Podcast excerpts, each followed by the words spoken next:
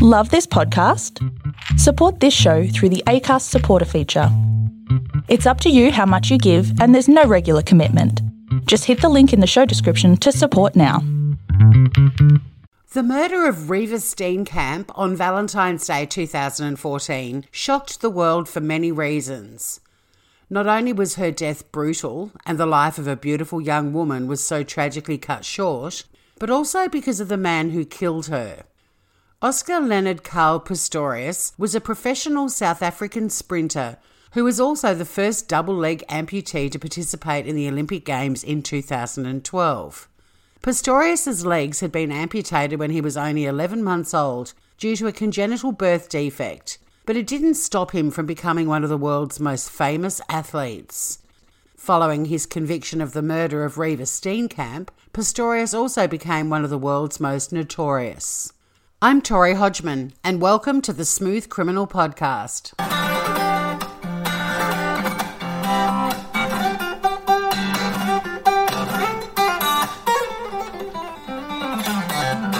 Today at Smooth Criminal, we're looking at crimes involving prosthetic legs, thanks to the suggestion of Smooth Criminal groupie Karen of Tasmania, who initially simply said prosthetics, but truth be told, I found so many cases, I've limited this episode to only legs.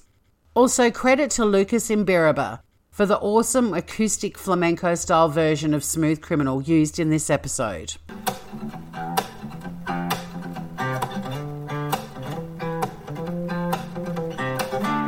In the wrong hands, prosthetics can be a deadly weapon, and I've discovered they have been frequently used to commit assaults and even murders. But their part in crimes doesn't stop there, with cases of limbs also being used to hide drugs and contraband. First to Chicago, where a 66 year old man who had marijuana hidden in his prosthetic leg set fire to his wife during a very heated argument in a parking lot. According to the Chicago Police Department, James Roberts poured rubbing alcohol on his wife before igniting it. A witness raced to the woman's aid and managed to put out the flames. However, the woman had already suffered multiple burns on her head, waist, and the front and back of her body. After the incident, police searched Roberts' prosthetic leg and found the marijuana stashed inside, and he was subsequently charged with attempted murder, two counts of battery, and possession of cannabis. I guess it would be inappropriate to say his wife was also charged with possessing an unlicensed firearm.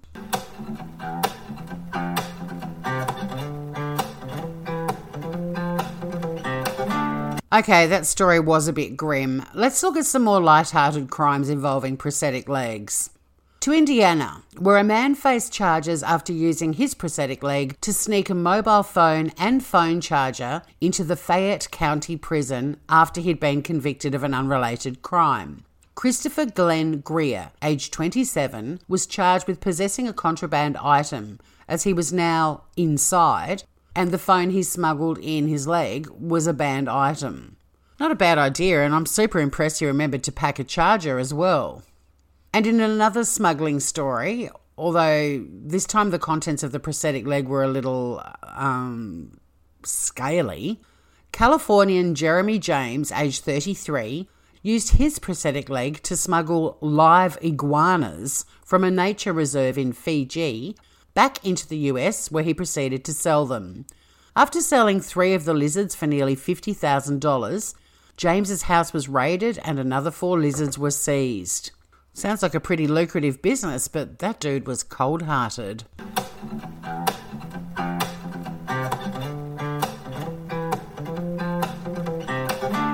To the skies, where a bonny Scottish lass drank more than her fair share of whisky on a flight from Tunisia to Edinburgh and became rather rowdy and violent. Firstly, she started demanding that crew members give her cigarettes and a parachute. When told she could have neither, she slapped a little girl in the face and then removed her artificial leg and started swinging it around, trying to hit one of the crew members in the head. Ultimately, she was subdued and the plane landed without further incident.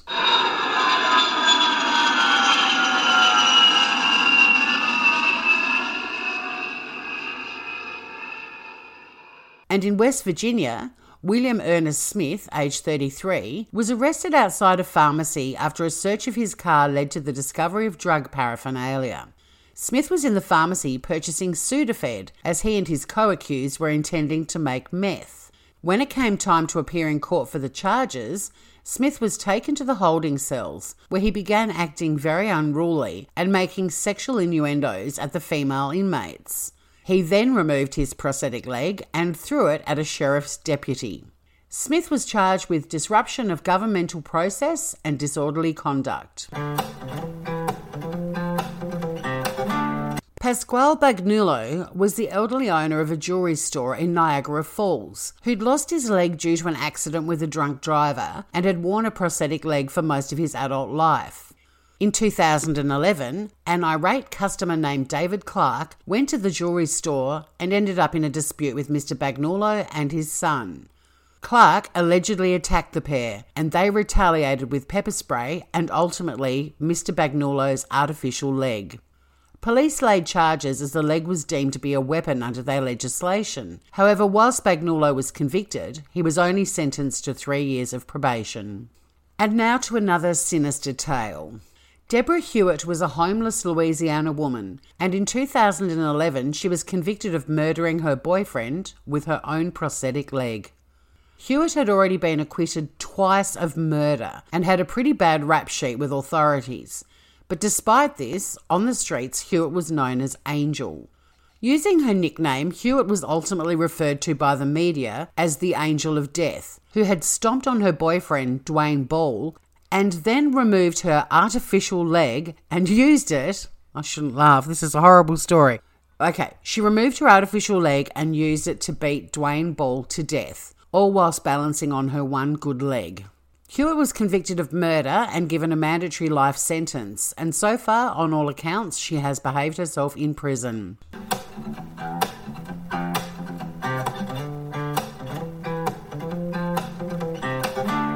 But if you thought that tale was grim, wait for this one. In what could only be described as a monumental fuck up, Washington, D.C. man Quincy Green had been convicted of a gun charge and he was put on house arrest on the proviso he wore an electronic tracking bracelet at all times. Trouble is, the tag was put on his artificial leg, which unfortunately led to a very deadly incident. Green simply removed the artificial limb with the tracker still attached, put on another prosthetic leg, then left his home and ultimately shot and killed Dana Hamilton, age 44. Of course, this also gave Green an ironclad alibi. The tracker showed him to be in his apartment a mile away from the killing scene at the time of the murder. As the tracker was still back at Green's house, for over 72 hours, police noticed the tracker barely moved, when in fact, Green was moving freely and undetected. Repeated sightings of Green during this period of time were dismissed by officers, with police insisting that Green was where the GPS said he was. How horrible for the victim, Dana Hamilton. He was doomed the moment the tracking device was put on Green's prosthetic leg. In 2013, in Myrtle Beach, South Carolina, a 35 year old man by the name of Joel Parrish pushed another man off a moped and then began to punch and kick him. During this attack, Parrish noticed that the victim's artificial leg had fallen off, and if things could get any worse, Parrish then picked it up and began beating the man with it before members of the public intervened. The victim surprisingly only required stitches above one eye, and Parrish, he ended up in prison, where he clearly belongs. A wheelchair bound North Carolina woman, who was also on dialysis, and her 29 year old partner Charles Morris Talbot, had been fighting about groceries for two days straight, and finally the woman snapped, rising from her wheelchair, ripping out her dialysis tube, and resorting to hitting the man in the chest and face with her artificial leg. According to Talbot, his glasses and mobile phone were damaged to the extent of $300. This next story made it into this episode purely because of its headline One legged Seattle man swings prosthetic leg at two legged Seattle man. A cop in Seattle was called to attend an afternoon street brawl, and when he arrived at the scene, was surprised to see a one-legged man swinging his prosthetic leg at a two-legged man. Both men were quick to notice the police officer, and the two legged dude started to walk off, while the one legged dude reinserted his prosthetic limb. Suddenly, out of nowhere, a third man appeared and hit the two legged dude in the head with an aluminium baseball bat.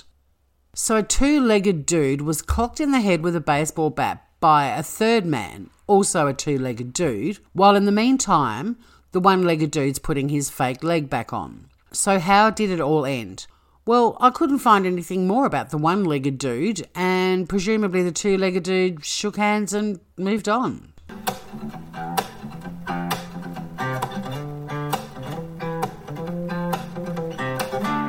So that's it for another episode of Smooth Criminal. You can find the podcast on iTunes, Spotify, Castbox, the Smooth Criminal podcast channel on YouTube, on Facebook, Twitter, and at our website, shows.acast.com forward slash smooth criminal.